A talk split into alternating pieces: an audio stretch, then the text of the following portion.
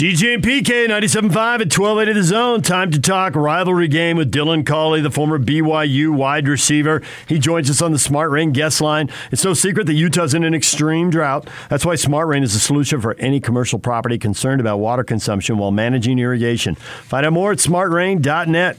Dylan, good morning. Good Morning, fellas. How are we doing? We're doing well.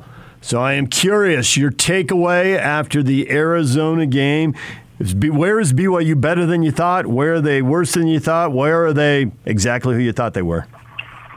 I think everything was uh, pretty consistent across the board, right? I think we all thought that there were going to be some, you know, first game jitters and experiences that kind of, you know, were good and bad. And um, to say one area is worse than I thought it would be, I think would kind of be a level of disrespect, especially only one game in. But I think um, I, Jaren played how I'd expect in a first game. The receivers played extremely well. I mean, I think across the board, the amount of depth there and, you know, guys kind of coming in and out, right? Uh, everyone made an impact where they needed to, uh, all across the board. And so, so that was big.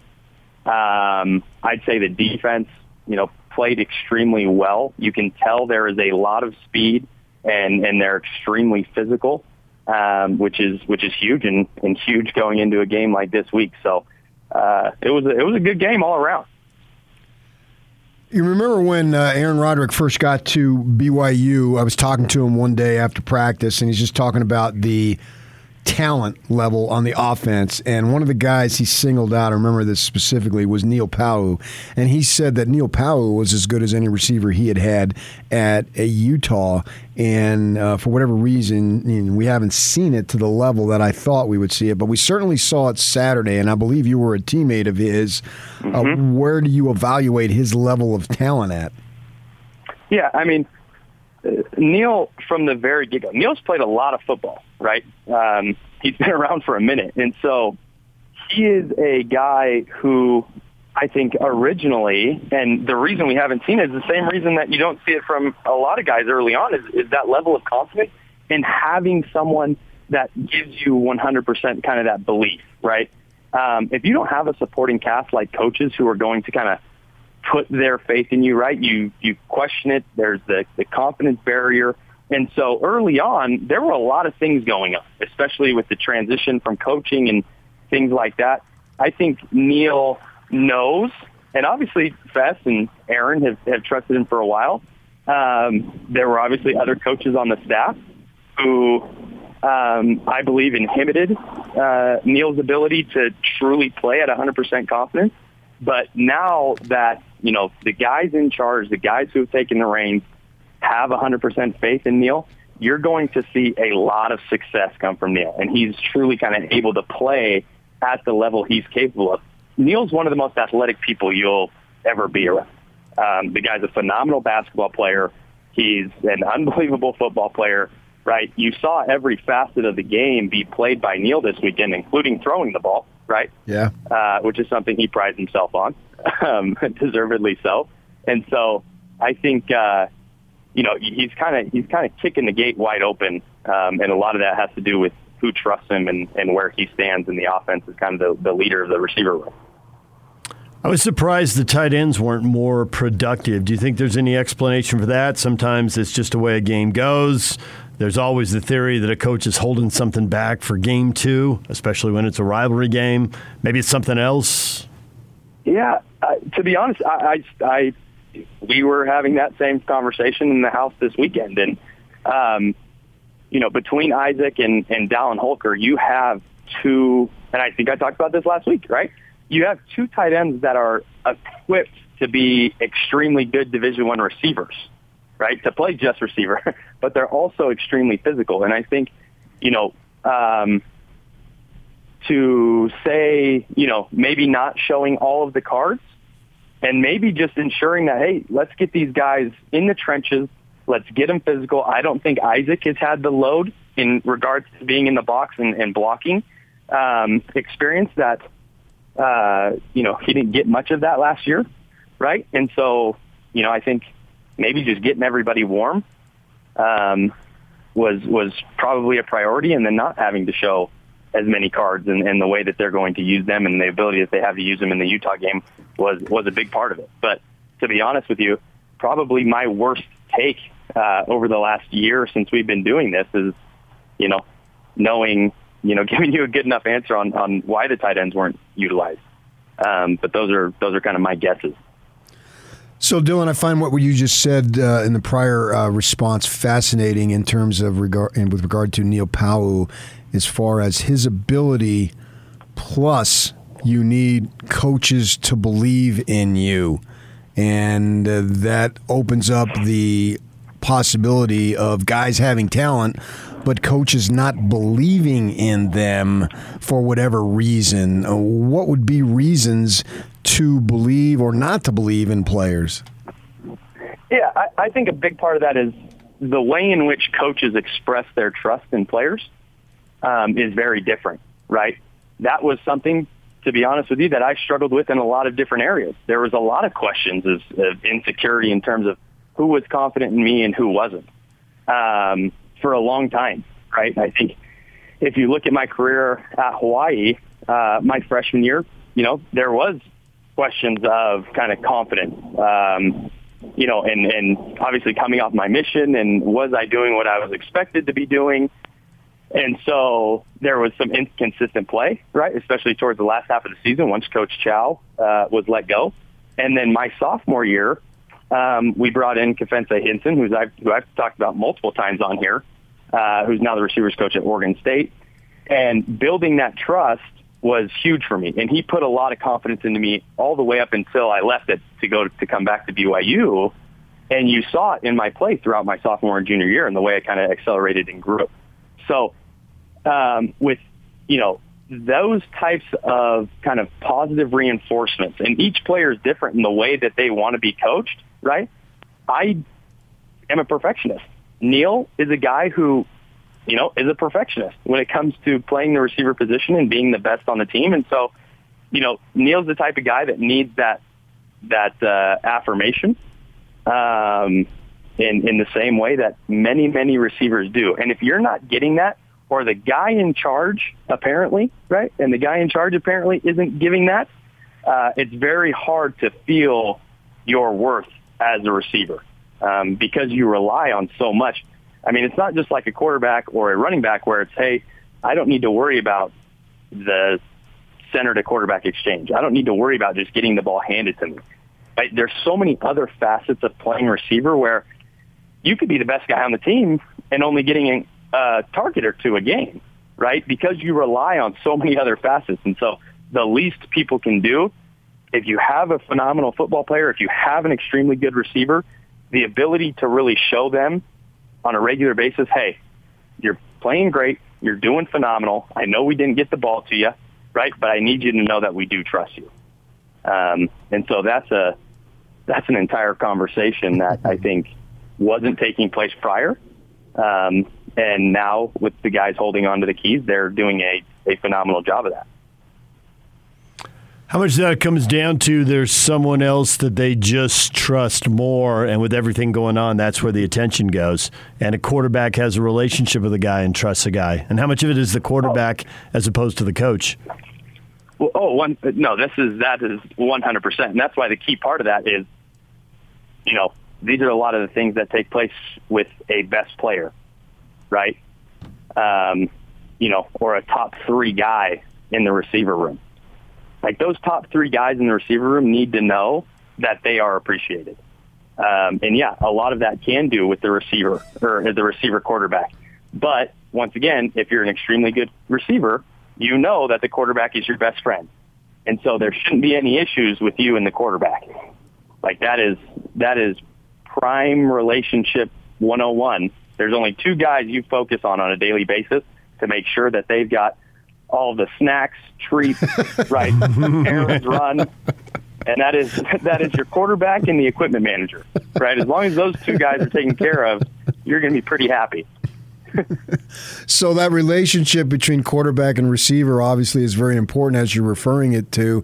Romney goes down, the Nacua brothers didn't play. Uh, Kalani comes out and says Monday that he oh I actually I think he said it Saturday night down in Vegas I was there that uh, that he expects them to play but in a sense because we've already seen the Hall to Pau connection you think that Neil has a leg up now in establishing the trust of Jaren Hall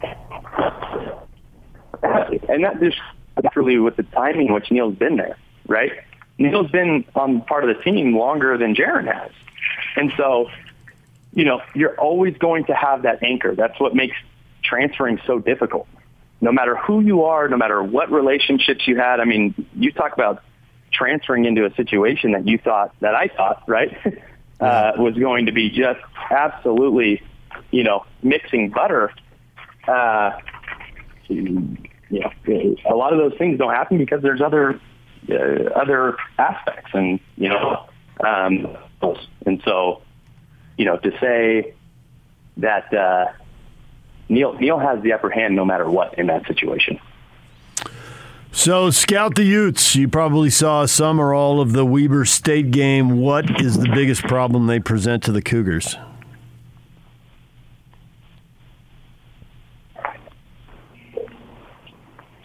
Can you hear me? Yeah. Yeah. Now yeah, we can. Yeah, yeah, go ahead. I can hear you. Yeah. Sorry. sorry about that. That was weird. Uh, sorry. So you said you asked about the the Utes. Yeah, scout them. What is the biggest problem they present to the Cougars? Uh, their defense. It will always be the defense. Um, I think athletically, on the outside, BYU meets them um, strongly. I think that there isn't a gap there. Uh, I think that over the top BYU size when you look at the receivers, um, and hopefully Samson and you know Puka and Neil can all go out there and be a part of it uh, on a more active basis. And I think they measure up very, very strongly, if not better than the the Utah defensive backs. Um, but when we talk about the defensive line and that box with those linebackers, um, you know, I think for 10 years, there's been very few teams, especially in the Pac-12, that do it better.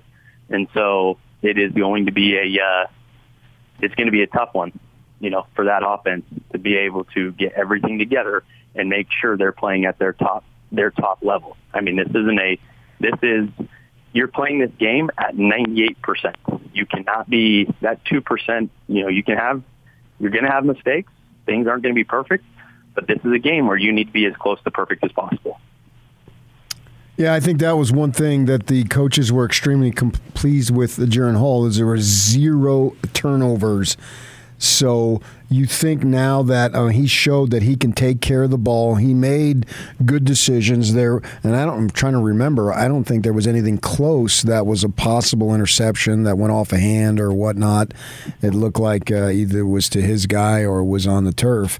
Uh, with that in mind, how much more aggressive do you think that BYU's offensive philosophy will be, knowing that there's a level of trust that Jaren can take care of the ball?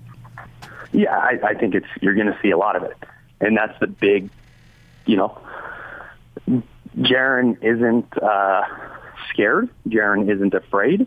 I don't think A Rod is scared or afraid. I think what you have is a very, very thought provoking quarterback, right? Who is going to do his best to make the right decision. Um, and when you have that and you know you know, the first, the, the biggest part of trust when it comes to selecting a quarterback is, are you going to put us in positions to win or are you going to put us in positions to lose with your choices? Um, not your talent, not your ability, right? But when you have choices, what are you going to do with those? And Jaren will always be a guy who puts you in the best position to win with his decisions. Um, he's cool-minded, right? He's extremely athletic. You can trust his legs, just like you saw on Saturday. And so, I think they can really they can really open it up. Um, you know, they can they can really open up the entire offensive playbook.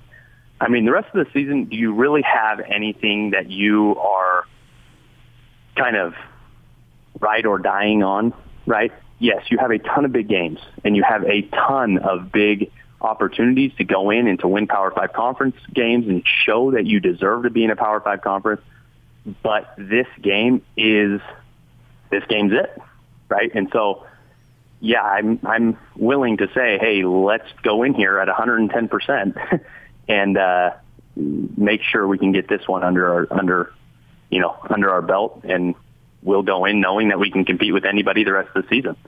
So does so, this does the streak end here? I believe so. I think it's going to be an extremely tough game, and it's going to come down. It's going to be chances are a last second a last second hoorah, but um, I firmly believe that that this streak ends here. All right, that's what I want to hear, brother. now, there's a lot of prayer and a lot of faith going into that, and potentially some fasting, but I firmly believe that. Well, what's interesting now is you're an alumni. You're not that far removed, but you are an alum of BYU, and obviously the Collie family.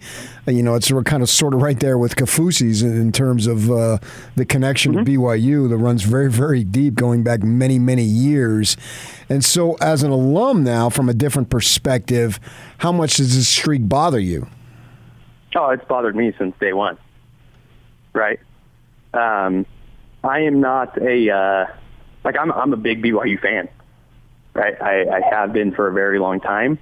Um, you know, there are uh, there are very very few. You know, I'm not like a diehard of anybody or anything, um, but and I try not to let sports get a, a huge portion of my thought process and feelings and emotions now. Um, this will always be something that bothers me uh, until it's broken. And once it's broken, then I will be able to rest easy. And whatever happens after that, if Utah goes on another five-year streak, if they go on another, you know, eight-year streak, it's one thing. But we need to break this one because I think this is where this is a wall that's been standing in front of BYU for a very long time, and I think it's more critical than than people think, uh, especially for the mental confidence of a football team and a program and, and where the future lies. Um, this is it's a big one, and I think if BYU wins this game, right, you'll start to see that respect put back on BYU's name when it comes to the Utah BYU rivalry because the uh, the nonsense of you know who's Utah's rival, um, uh, you know, and, and trying to think of all the oh Colorado and USC and you know that's that's all wrong and that's all fake. And I think when it comes down to it, everybody knows BYU is, is Utah's biggest rival, and vice versa. And the only way to really crush all of that narrative is is to end the streak this weekend. Dylan, as always, we appreciate it. We'll talk to you next week and uh, listen to the station for the next day or two, and you'll hear yourself over and over because uh, we've been notified you've already made the promo for today, regardless of whatever else happens in the show. Done. That's my goal every week. Make the promo. All right. Thanks a lot. We appreciate it, Dylan. All right. Yep. Have a good day. Dylan Collie, former BYU wide receiver, the Collies. You love them, PK. Well, everybody does, but yeah, I do especially. We've always spoken their mind. I appreciate that. I absolutely appreciate it 100%. 100%, man. And then when you combine uh, uh the the high level talent with a guy who's willing to speak his mind like Austin, you got yourself a media dream right uh-huh. there. and Dylan, he's right there. I, I, think he sounds like Austin. And, you know, he wasn't six two like his brother was, but I thought he had obviously had some talent. He showed it in the bowl game there. But I appreciate his ability to speak his heart and do it in a manner that is uh, has authority behind it and is representative of what he believes in. Whether you disagree with him or not, that's up to you. But the way he says it, he says it in such a concise manner that you have to respect it.